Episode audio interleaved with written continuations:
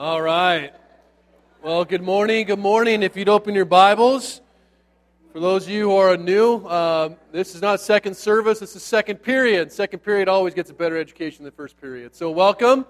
I know where everyone is this morning, but you're here, and God's going to be glorified. We're going to be in two spots mainly. Um, the book of Genesis, which is very difficult to find. It's the first book in the Bible, and we'll also be in Luke chapter 12. So. Uh, if you kind of put your finger in one of those and then turn to um, uh, one of them. We are uh, just finished the book of Judges. Typically, we go through books of the Bible straight through, and uh, if you missed that one, it was disturbingly wonderful. Uh, we have all the study guides, and you can download the sermons if you'd like to, to experience that. Um, during Christmas, we typically take a small uh, topical series, and we are uh, doing that here for the Advent season, so it's four weeks. Uh, and then in January, we will launch into 1 Corinthians and go straight through that, which we'll spend um, a lot of the, uh, if not all, the winter and spring and, and barely into summer there in that. So the next four weeks, though, we're in the Advent kind of season, and that typically, traditionally, is four weeks, and it begins uh, today, as Chris talked about, and we have uh, hope and peace and love and joy and so we will have those kind of emphasized this week. We also have a series that goes along with it, and we're calling the series Give. and interestingly enough, the, um, the season that we're in is typically called the season of giving, but if uh, our Thursdays, or yeah, it started Thursday this year, the uh, Black Thursday and the Cyber Monday and all these other days are any indication. It seems like a better description for our season is the season of spending. And if you've ever looked at any of the statistics, the amount of money that's spent not just on presents, but even things as decorations, it's pretty mind boggling. Um, but what I think is one of the most tragic ironies of all, maybe just a curiosity to you, but for me it's tragic that many people, including Christians, will spend more, infinitely more money this holiday season than they gave all year to the Savior that it celebrates. That should be odd to us and backwards and maybe just flat out wrong. Um, in our six years as a church, so we've only been a church for six years, not that long, we have had one sermon on money. And this is not a sermon about money. Though, if a sermon on money makes you uncomfortable, you should ask yourself why. And I know that if there are negative feelings coming up or irritations about money and sermons on money and churches talking about money and pastors talking about money, I know that you can blame that on a history in the church full of abuses of money. I recognize and admit that's wrong and, and that exists. And there's also been maybe some of your own personal experiences with churches and bad theology relative to money and prosperity, gospels, and things of that nature. But if that's not the case, or maybe it even is the case still, perhaps there's something deeper at work that causes you to be irritated by people talking about money in church. Um, this is not a series that's titled Tithe. It's not titled Double Honor. It's not titled Indulgence. And that's because this is not a series designed to make up some budget deficit at the end of the year. Don't have one. And it's not a series designed to help us launch a building campaign. Not going to do that. It's not what it's about.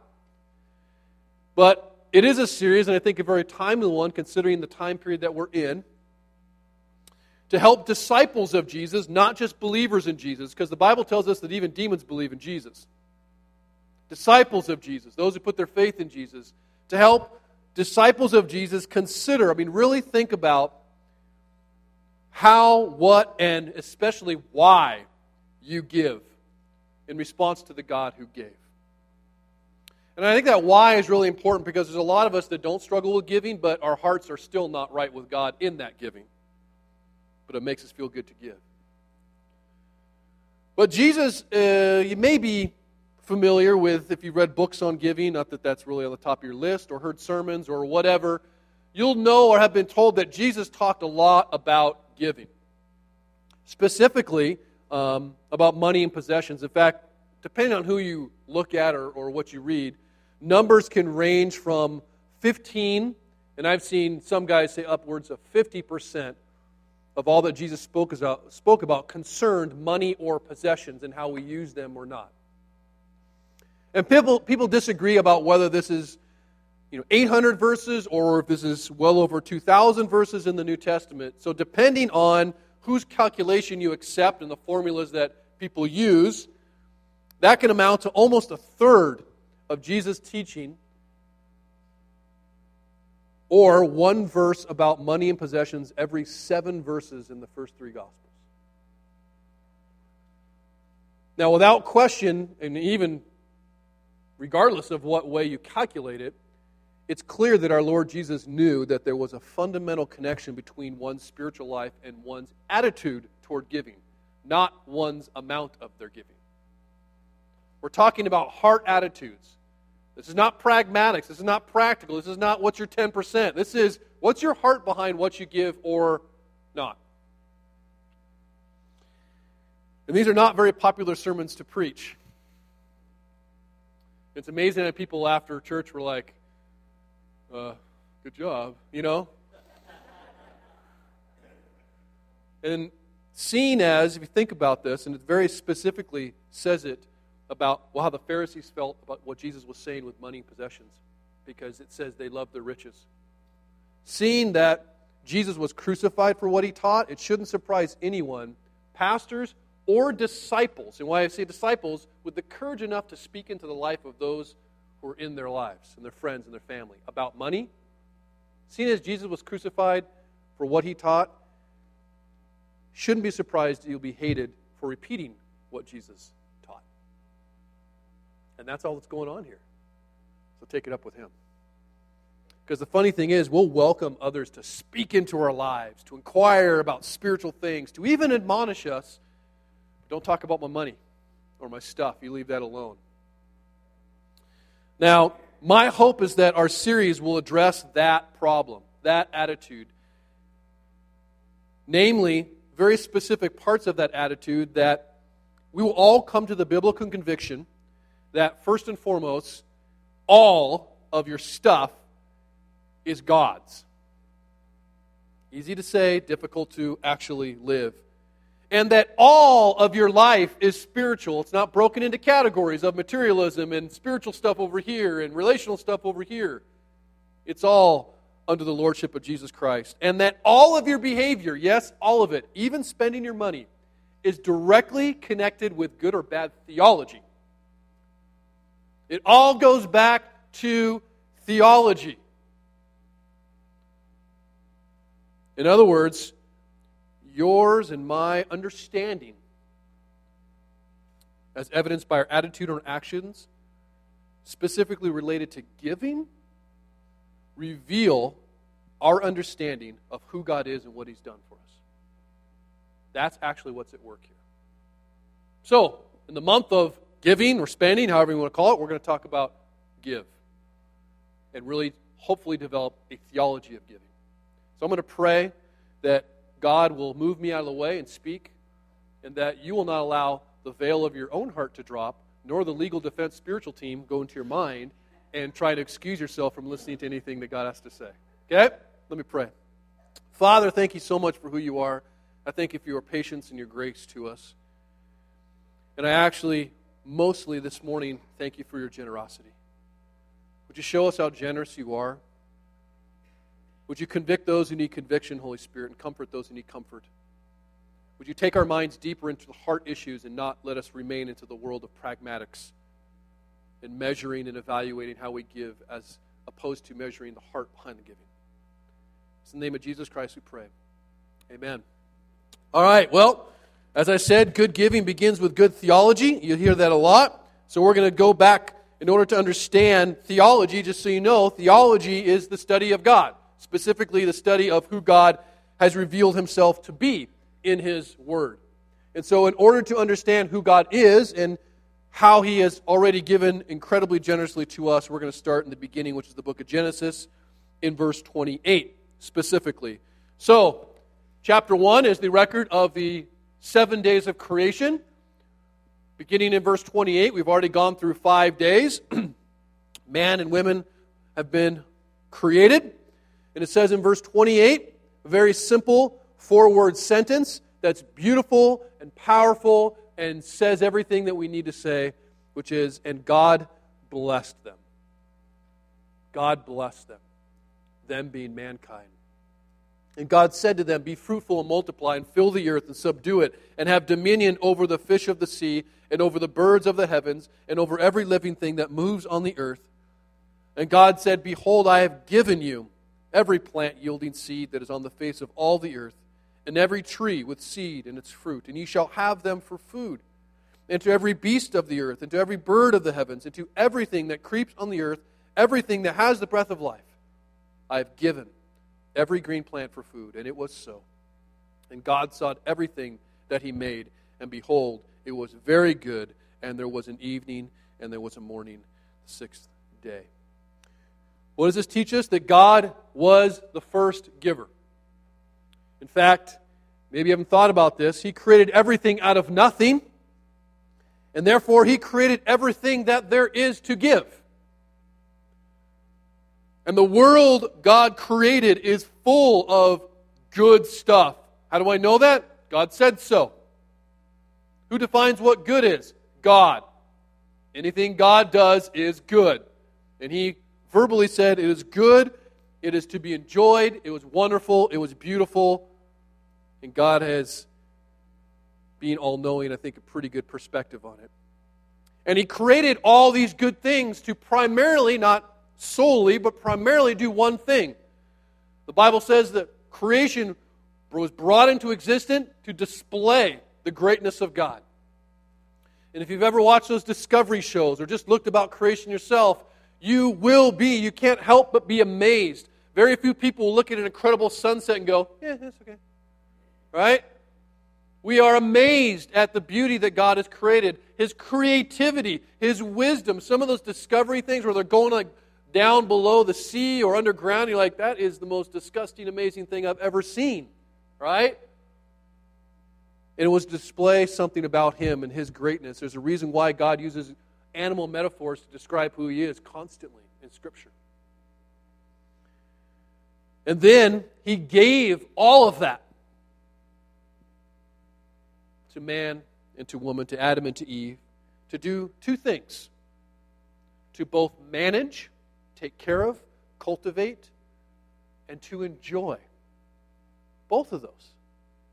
And it's funny how men seem to fall on one side of those to an indulgence.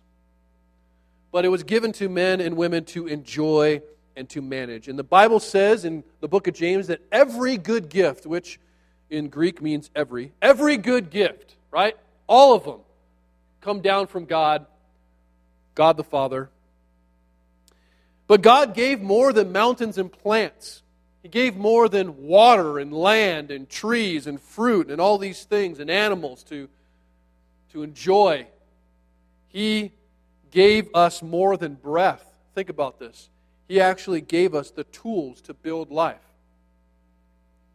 You see, many believe that the success they have comes solely from the hard work that they perform or the wise decisions that they make.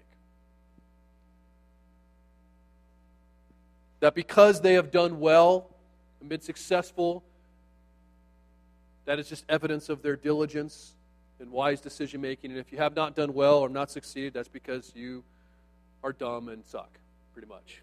Okay?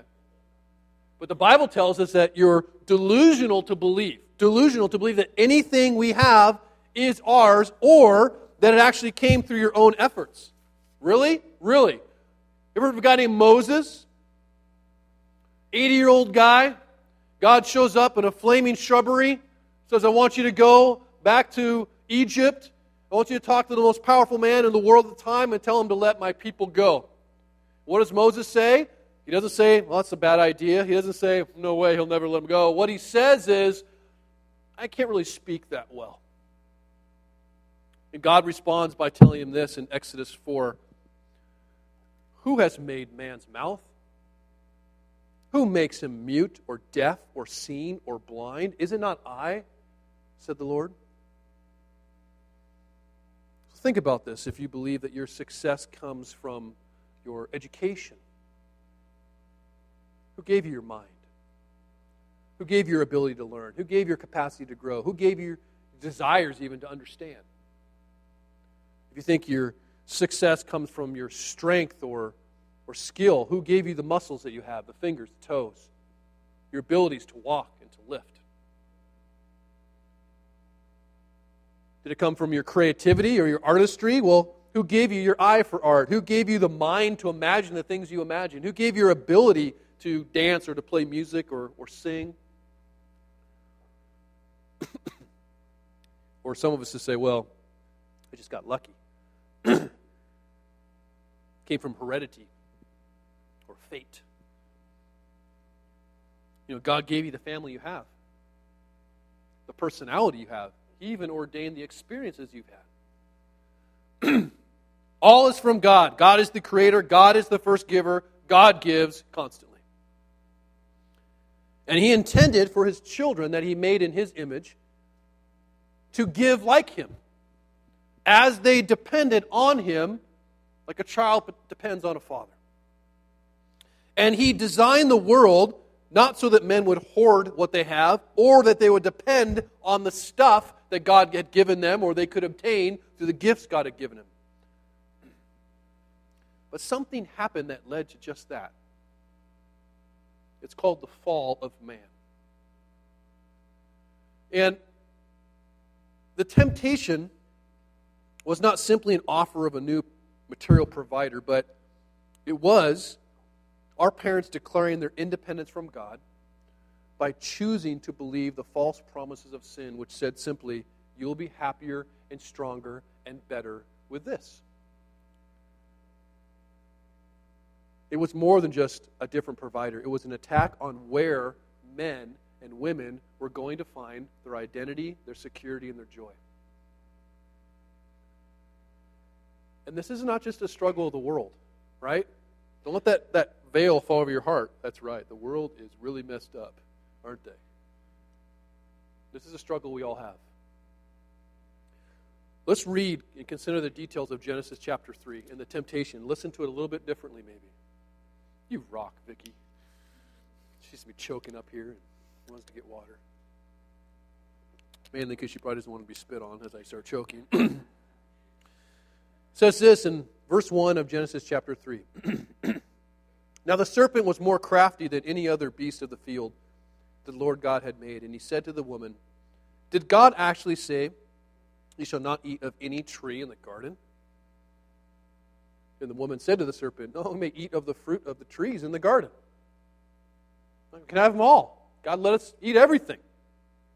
But God said, You shall not eat of the fruit of the tree that is in the midst of the garden, neither shall you touch it, lest you die.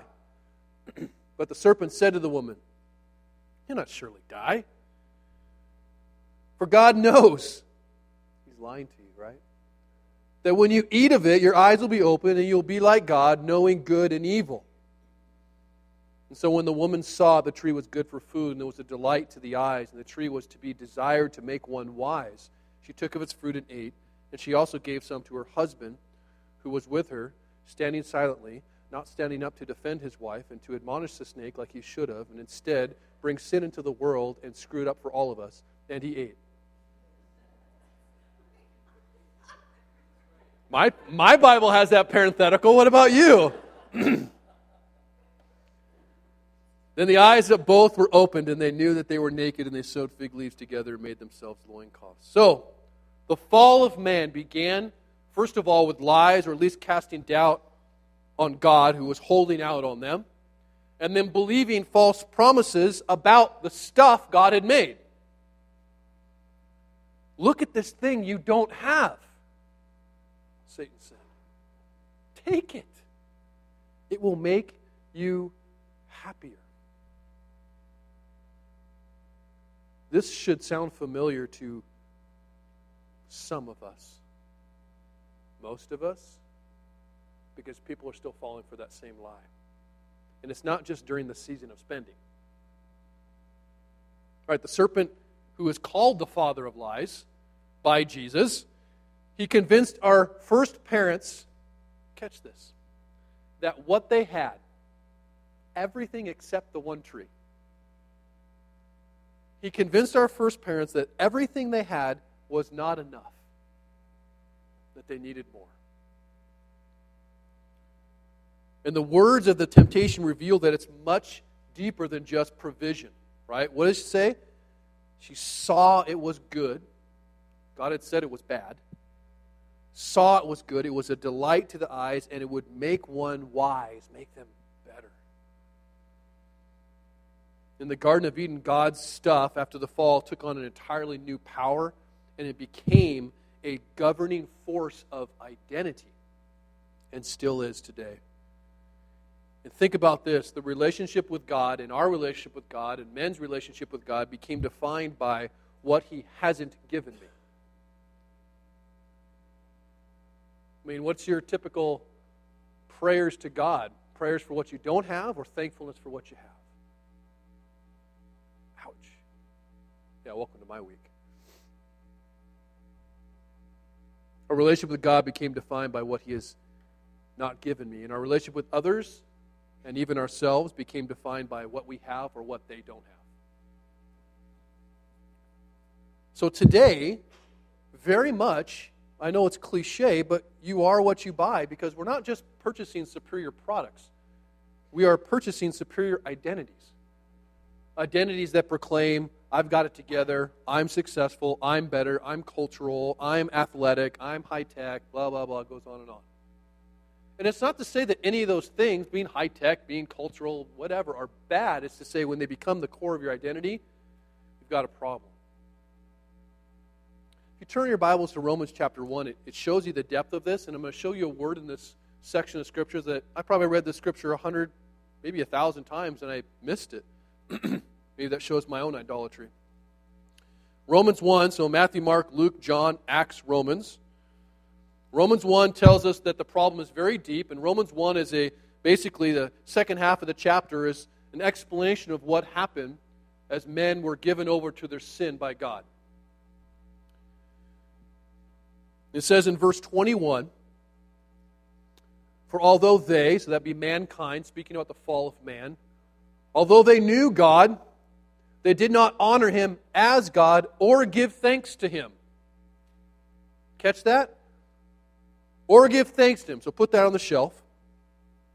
But what happened? They became futile in their thinking, and their foolish hearts were darkened, and claiming to be wise, they became fools.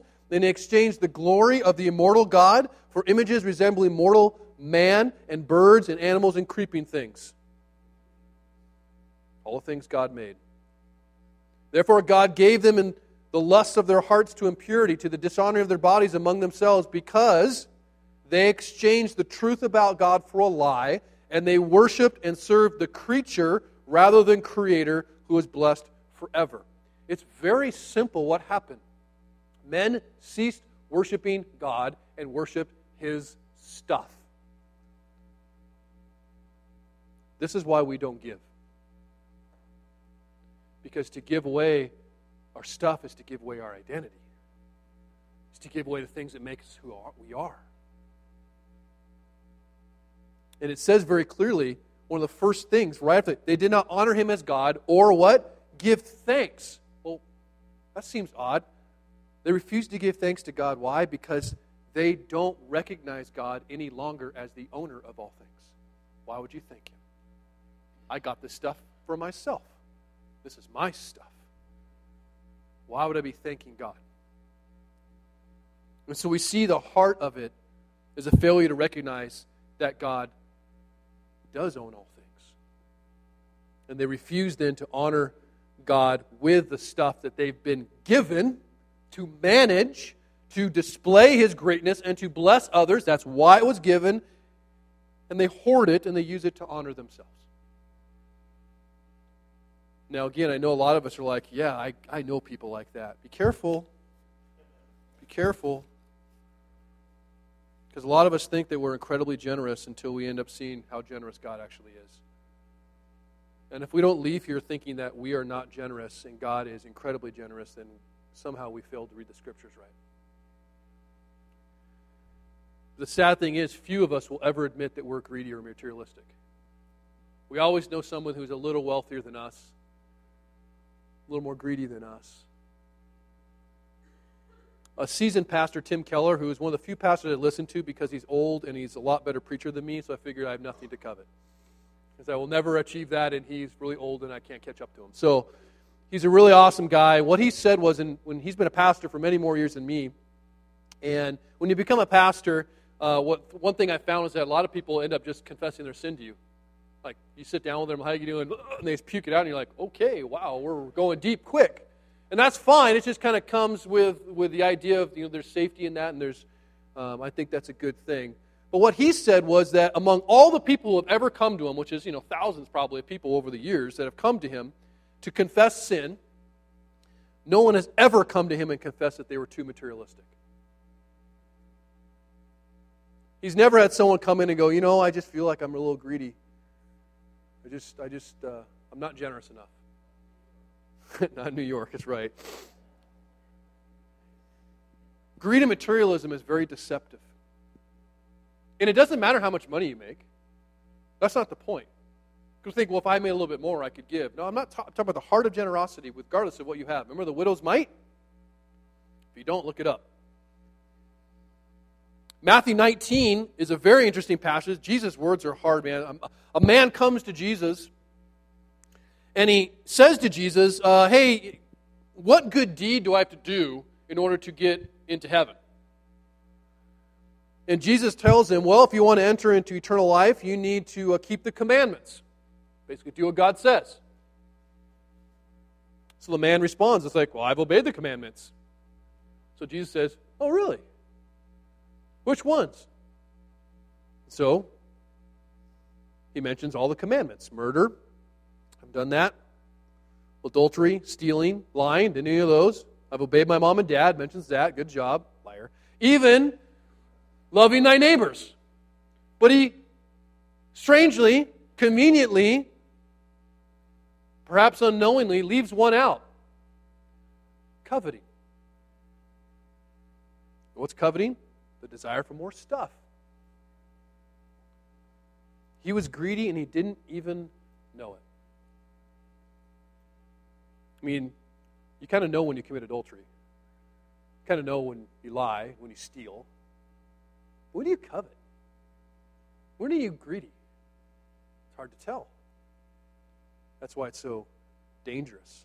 And that's why I think Jesus warns us a lot about possessions and money. If you turn to Luke chapter 12, this is where I want to spend the rest of the time.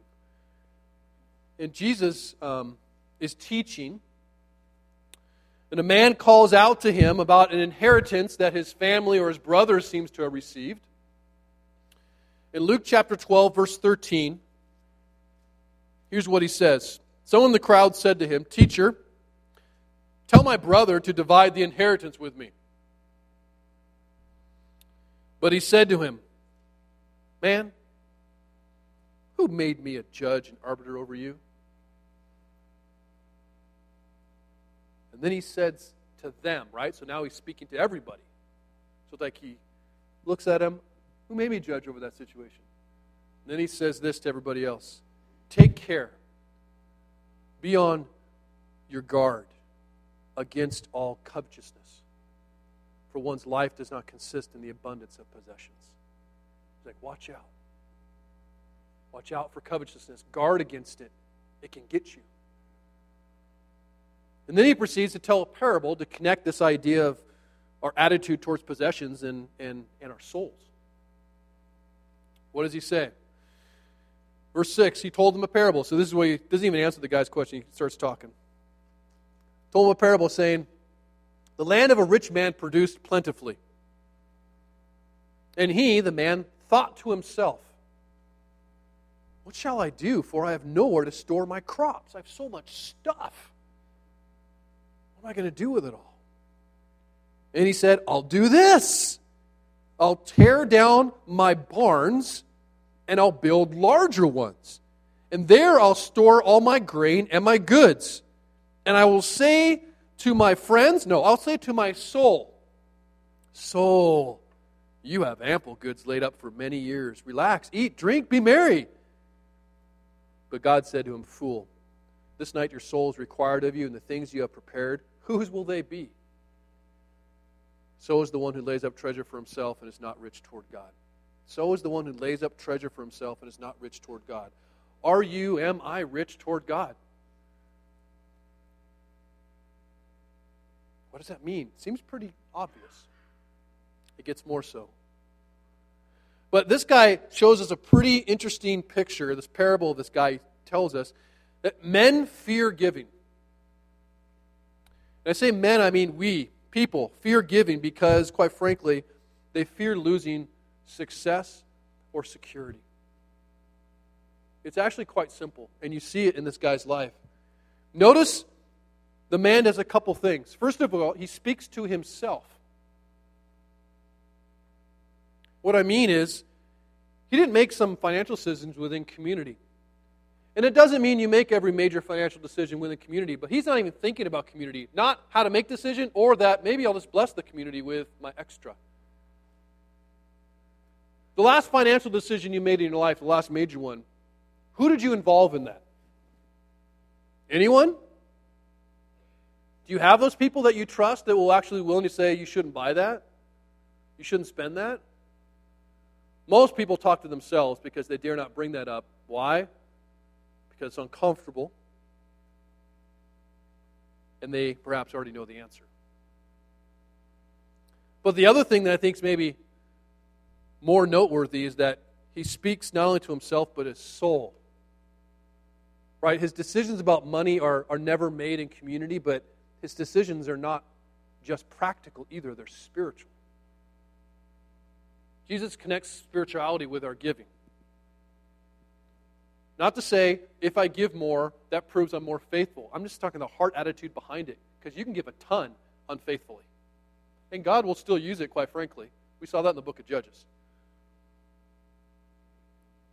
But men fear giving because they feel like they're going to lose their success or their security. We don't often look at giving in a spiritual way. But I do believe that when we don't give, we're believing the same false promise of the garden.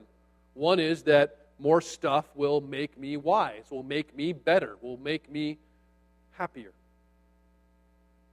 In his letter to a young pastor, there's a very powerful verse that if you are rich, and I'll say rich in this way, you're all rich. We don't really think we are. We live in a very opulent and the richest culture in the world, and we don't think we're rich because we always can think of someone else who is wealthier than us. But compared to the world, historically and present day, we are wealthy. And Professor Dr. David Platt, great writer, great man, he's the guy that led the Secret Church. Um, he was doing a, uh, a little debate of sorts about giving at one point, and he was sharing with his, uh, this group of um, pastors, most of which are megachurches. He talked about how they had come to their budget as a church and began to ask, what can we go without so that we can give more money to preach the gospel across the world. And one of the things they cut back was um, crackers for children. And it wasn't that they were trying to not give crackers, they wanted the children to understand the idea of sacrifice. The idea of like, we are making decisions to give. So the pastors challenged him on that. Said, You just have a, a gospel of pro- poverty, theology of poverty, and these kids are learning that you know, they can't enjoy you know, wealth or they can't enjoy what they have and all these things. And that certainly was not the agenda at all. An example he used, he said, You have a bunch of guys that are listening to you, David Platt, and they're sitting in their apartments holding on to a theology of poverty, playing their Xboxes and not doing anything for anybody. And David Platt kindly responds like, But they're rich. See, we don't even see guys sitting in a nice warm apartment who have food and Xbox as wealthy. We're very wealthy. Paul had some warnings for the rich, and he said this in 1 Timothy 6:17, "As for the rich in this present age, Timothy, young pastor, charge them not to be haughty or prideful." See, having stuff makes us feel good, even if we won't admit it. It makes us look good. It makes us think that we're somebody to have certain things, brand names, cool clothes, a certain kind of car, a certain kind of lifestyle. And whether we want to admit it, status symbols are huge in our lives, even if they're subtle and small. It doesn't have to be an expensive one. And just like Adam and Eve, we believe that our stuff will make us something, that the different pieces of creation will give us significance apart from our Creator. And it plays itself out differently in each of our lives, but it plays itself out assuredly. And those who refuse to give also believe the lie that stuff is good for food, right? So it's going to make me better or that it's good for food. Well, we all need food to survive, don't we? It's that security piece. If I don't have this, I'll die. If I give, how will I survive? See, having stuff isn't about success, it's about security often. And Paul knew that well in the same verse in 1 Timothy 6:17. says, "Don't be haughty and tell them not to set their hopes on the uncertainty of riches, but on God who richly provides us with everything to enjoy." The truth is, we place our hope in our certainty of what is to come by anxiously investing in the goods of this world so that we'll be secure. And in the process, we end up leaving the refuge of our Creator and the provision, the dependence upon Him, and even the gratitude to which seeing all the things as His. We begin to idolize and serve and devote ourselves to getting possessions. And if you don't think this is the case, think about this. Um, Chris will speak about this when he talks about next week about God giving intentionally and God planning and all these things. Just think about, though, how much time you plan for giving. I'm not talking to the church giving your service, giving your time, giving to the poor, giving whatever, how much time you dedicate to that. You've actually carved out to say, I'm going to think about this, put time into this, as opposed to how much you planned your last vacation. And the time and the energy and money you dedicated to that. It seems pretty obvious what we end up devoting ourselves to. In our current economy, or at least the last year or two revealed very quickly a lot of people's idolatry. Where suddenly their identity was so wrapped up in their job, and when it's gone, their world comes crashing down. And I'm not for a minute going to dismiss the devastation that brings into a family, but it is 100% more devastating when your identity is wrapped up in it. And the sad thing is, the economy is slowly coming back, and a lot of those people are not learning their lessons before they get a job again. And so they're returning to the same process and the same cycle and dedicating their lives to the same pursuits. Well, Jesus gives some very specific commands in the rest of that text to his disciples. And I say his disciples because, um, as I said when I started, not all those, all those who believe in Jesus are disciples. Disciples follow, disciples learn, disciples grow, disciples change. You can't help but change when you're following Jesus. Even the demons believe in Jesus, they don't follow him. So, verse 22 says, He says to His disciples, Listen to these words, let Him speak them to you. Therefore, I tell you, do not be anxious about your life, what you will eat nor about your body, what you will put on. For life is more than food, and the body more than clothing. Consider the ravens. They neither sow nor they reap. They have neither storehouse nor barn, and yet God feeds them. Uh, how much more value are you than the birds? Exclamation point. And which of you, by being anxious, can add a single hour to his lifespan? If then you are not able to do as small a thing as that, why are you anxious about the rest? Consider the lilies and how they grow, neither toil nor spin. Yet I tell you, even Solomon in all his glory was not arrayed like one of these. But if God so clothes the grass, which is alive in the field today and tomorrow is thrown into the oven, how much more will he clothe you? O oh, you of little faith. O oh, you of little faith. Do not seek what you are to eat and what you are to drink, nor be worried, for all the nations of the world seek after these things, and your Father knows that you need them.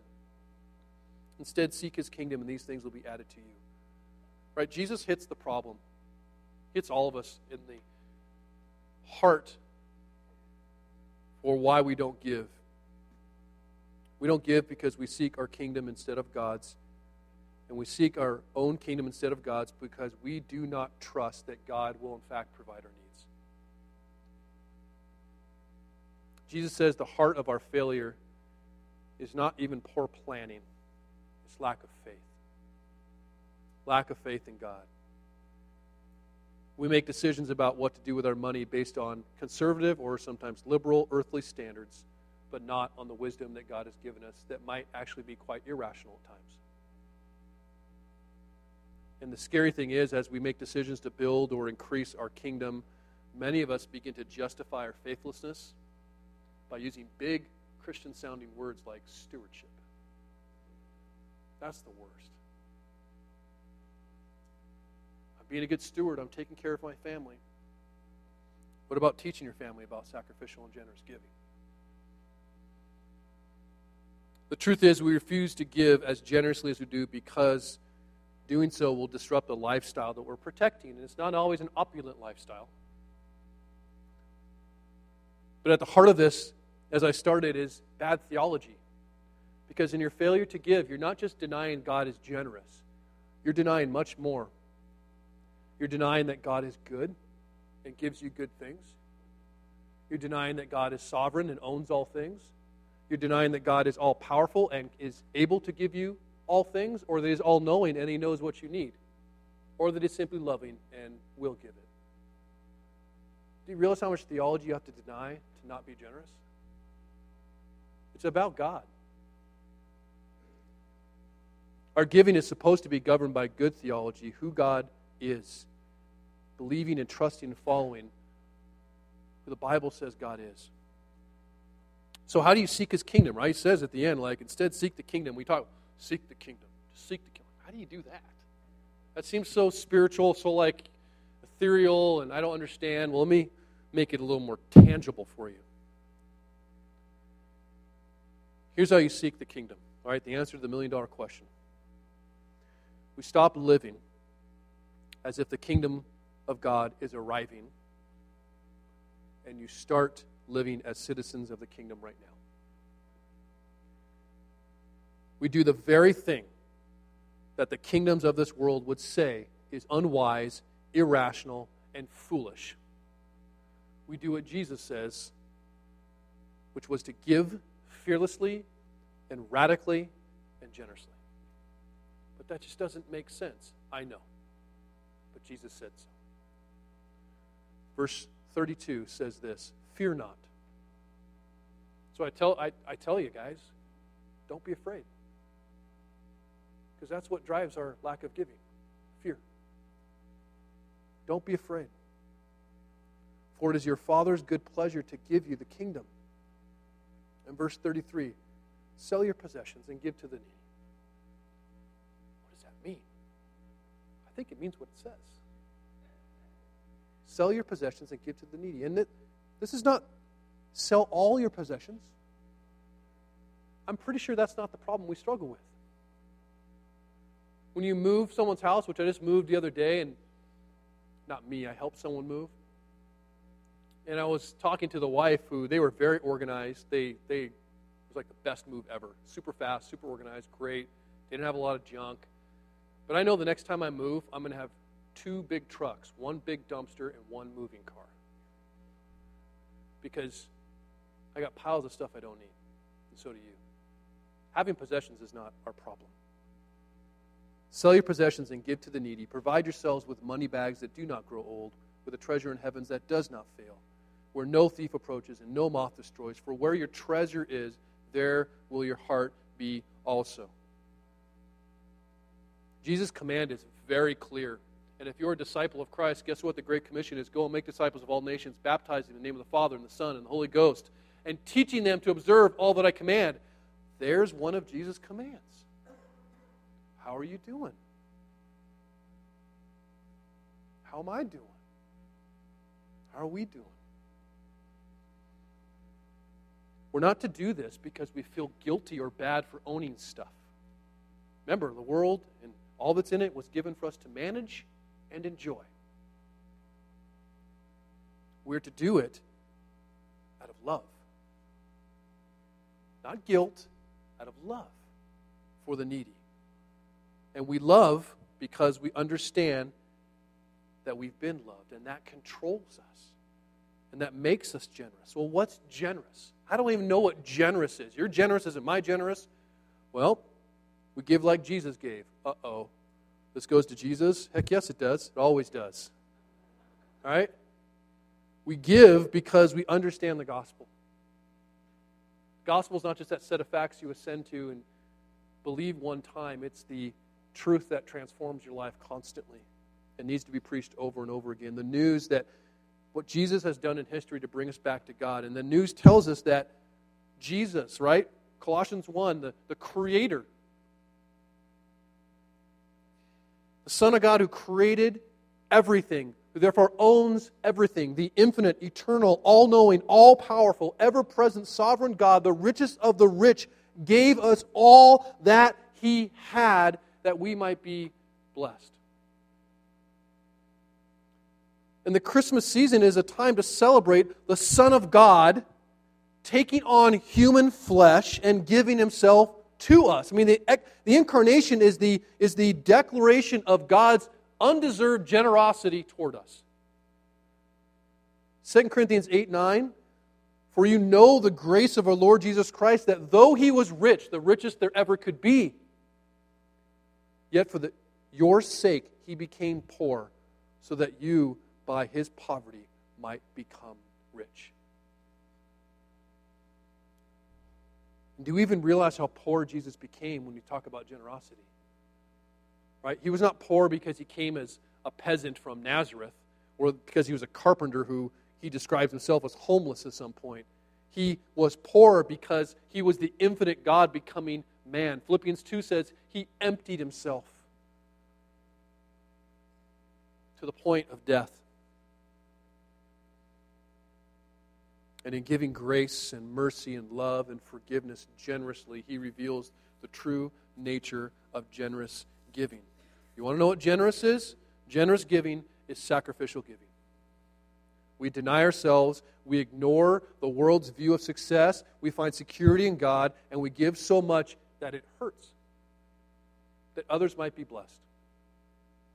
That's what giving like Jesus was. And you talk about where it's said in that last verse where your treasure is, there your heart will be also. Consider where God's treasure went and where his heart was. It was with us.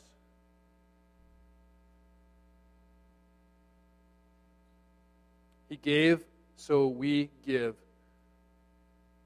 What is generous? Well, if you're giving, and I mean you're giving to the poor, you're giving to your neighbors, you're giving to the church, if you're giving, all that you include in your giving, does not cause you to change your lifestyle, then it's not generous. Generous. If it doesn't hurt, if it's not a sacrifice, if you don't feel it, if you've insulated yourself enough so you don't have to have faith, it's not generous. It's not like Jesus. So to close us out, God's pretty clear. Jesus is pretty clear. He commands us to give. And if you're a Christian, you're charged to be rich in good works and to give your time, service, and resources as an act of worship in response to God's approval and His love, not to obtain it. God owns everything. You are a manager of what is His. And I'm pretty sure as you stand before Him, in the end, God's not going to say, I wish you would have kept a little more for yourself. Right? He has given you everything you have from the house you live in to the breath that empowered you to work to buy that house. And God wants you to depend on Him. And as you give, consider whether you really trust God's going to provide. And if you're not trusting Him, what are you trusting in that's not going to last? Or who? God gives to us that we might give to others. And the best thing we can do is give people the gospel. That's where it begins. We are called to proclaim the gospel. Quite simply, we are here to tell people this that Jesus, although richer than any king that ever lived, loved us so much that he gave it all up. And he came to earth and he lived his perfectly sinless life, and he died on the cross paying a debt that I did not have enough money to pay and never would. And he defeated both sin and death by rising from the dead and is now seated as King of kings and Lord of lords. And I am a citizen through faith in his kingdom. And when we confess these things, he gives us the richness of his righteousness that we might be freed from what is our bankrupted hearts. And it's those transformed hearts, those hearts that have appealed to God and seen all that He has given us, who truly understand and believe. And honestly, when you understand God's generosity, you understand the generosity of His forgiveness, the generosity of His grace, the generosity of His love, the generosity of His patience, the generosity of all that He blesses us with. You can't help but confess through generosity and blessing others.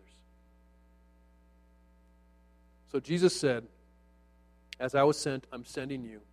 We are commanded to give like Jesus, to live like Jesus, to the glory of Jesus. It's for Jesus, by Jesus. So as you come this morning to the communion table, again, I challenge you to, to go slow at it. Because what you're doing is coming up and basically unwrapping the biggest present you ever received every Sunday. And it is a bold reminder of the generosity of God. But it's a reminder that it's supposed to be transformational. If you don't leave the table with a desire to give, with a desire to bless, then perhaps you didn't engage with God at the table as you ought. Perhaps you didn't recognize his generosity. Perhaps you honored him but didn't give him thanks. Don't make that mistake. See the generosity of God confess your stinginess, your lack of generosity, whatever it is, and dwell on all that God has given you. Let's pray.